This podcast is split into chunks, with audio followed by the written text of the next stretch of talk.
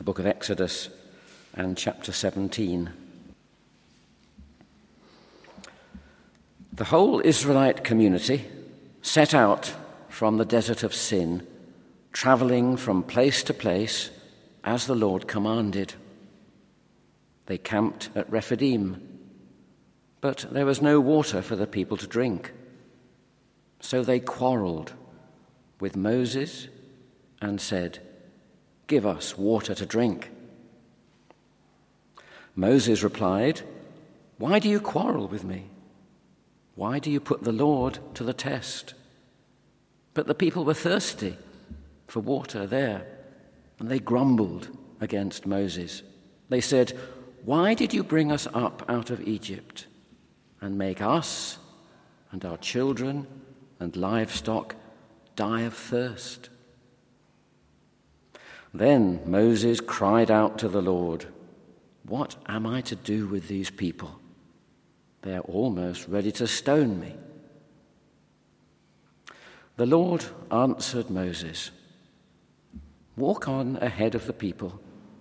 Take with you some of the elders of Israel, and take in your hand the staff with which you struck the Nile, and go.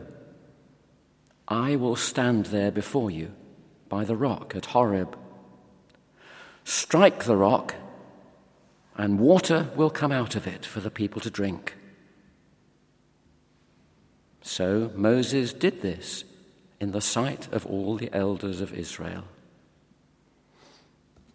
And he called the place Massah, testing, and Meribah, quarreling, because the Israelites quarreled and because they tested the Lord, saying, "Is the Lord among us or not?" This is the word of the Lord. I invite you to read Psalm 95 with me, that takes up that theme. Come, let us sing for joy to the Lord. Let us shout aloud to the rock of our salvation.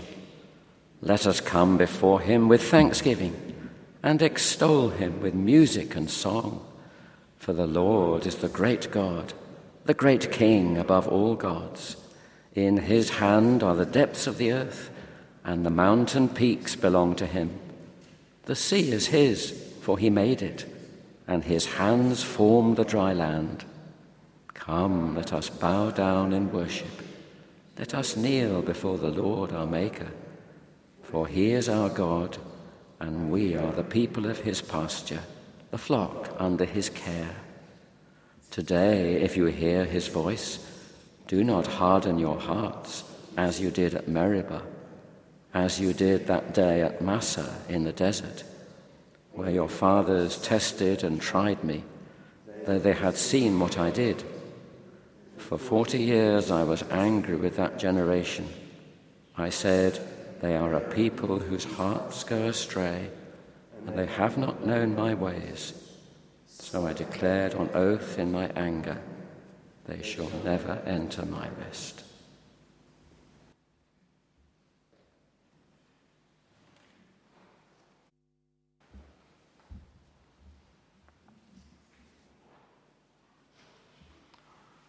Let the words of my mouth and the meditation of all our hearts be acceptable in your sight, O Lord, my rock and my redeemer. Today, if you hear his voice, if only you would hear his voice. To apologize for my sandals. I broke my toe recently, so I get the privilege of meeting new people wearing sandals and otherwise well attired. But maybe it's an image of someone traveling on a journey. And this week in Oxford, you may have noticed, turns out there's a notice about our work with the Oxford Pastorate, but international student welcome has been going on.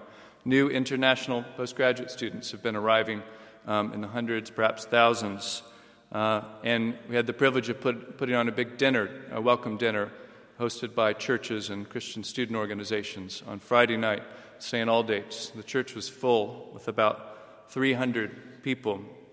And so I met a Latvian linguistics student and a German materials science student and a philosopher from Hong Kong, and on and on. These people are on a trip. They're trusting it'll be okay to leave where they've come from. And they're looking for something. Is it skills, training? Is it networks? Is it knowledge or wisdom? And about now, they're in their first few days, and Oxford's an exciting place to be, and they're happy to be here. They're new prospects. But they also might be frightened.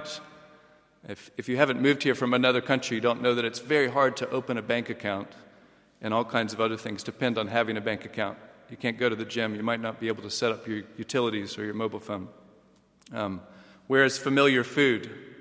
Any familiar faces? And can I trust that Oxford will be a good place to live? Do appreciate your prayers for these people who are arriving in Oxford, and that for them and their journey for safety, and that eventually it would be a journey to drawing closer to our Lord and coming to know Him.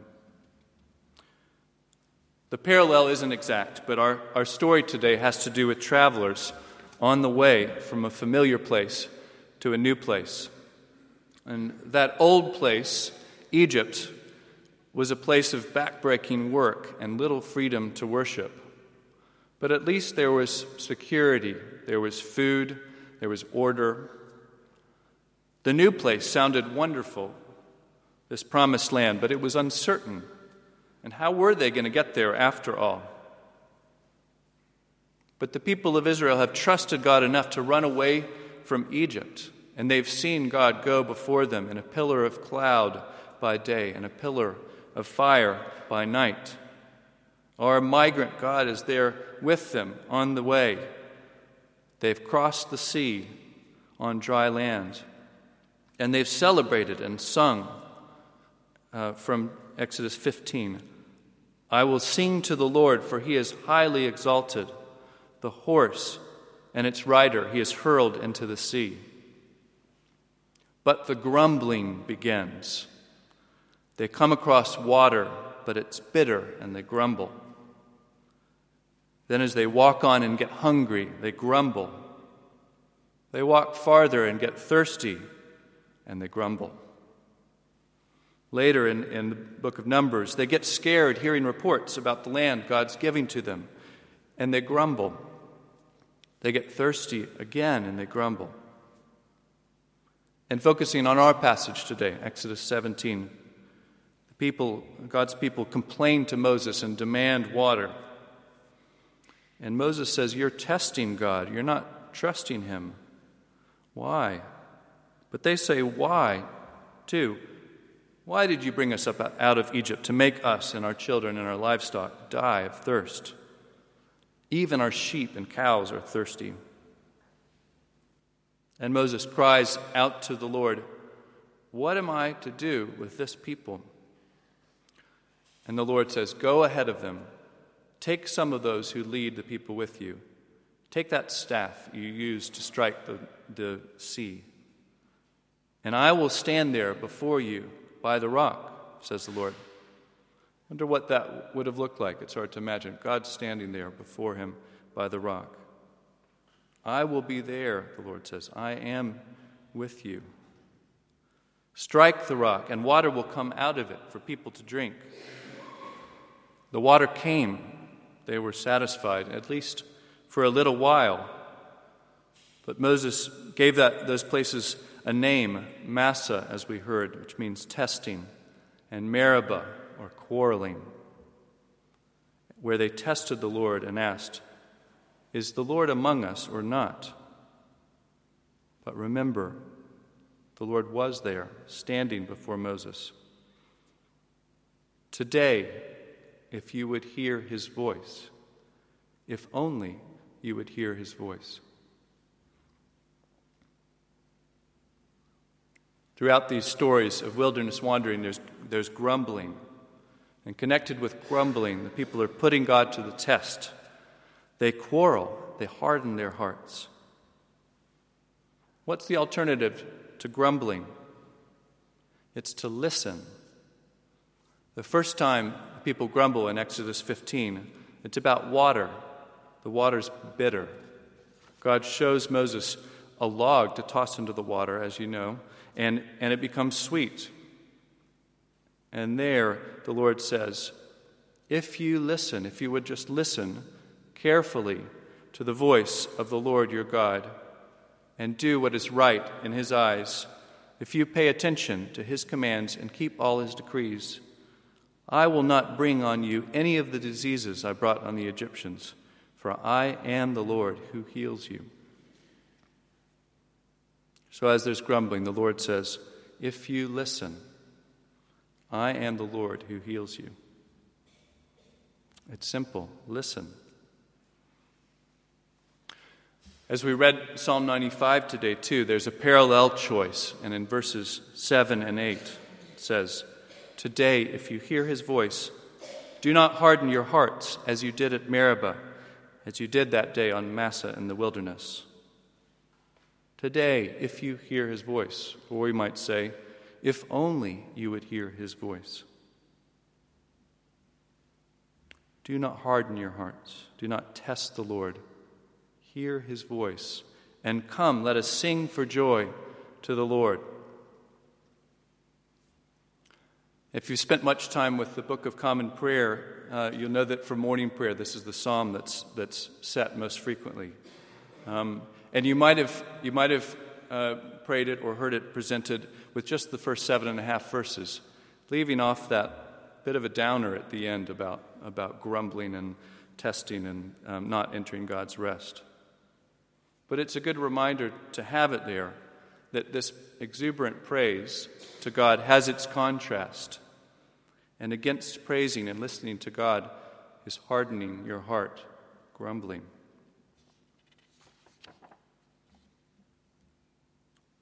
All right, back to those students, postgraduates arriving in Oxford this week and next, undergrads arriving as well. What could this passage have to say to them and to anyone involved in study and learning in the academy?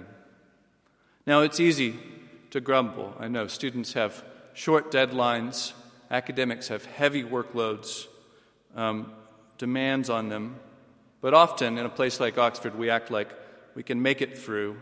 We have the tools to dominate our tasks, even our fields of knowledge. But sometimes things fall apart. And in so many students' stories, there's a disjunct between what's on the outside, a look of confidence, self-assured, high-performing life that's lived, and an inner reality of fear, anxiety, failure. So will we grumble or will we listen? Can we study or work with the joy of listening to the Lord's voice? This week I spoke with a postdoctoral fellow from South Korea. She's in biochemistry and studies gene expression. And she told me as we talked that it is amazing to see how God has made things as she gets to understand how processes work with genetics. She said it's just astounding. And she gives thanks for the people who gave money so that she can study these things. Here's someone who's full of joy at studying God's works and giving thanks that she can hear God's voice. Wherever you spend your time this week, will you grumble or will you listen? Today, if you hear his voice, if only you would hear his voice. Amen.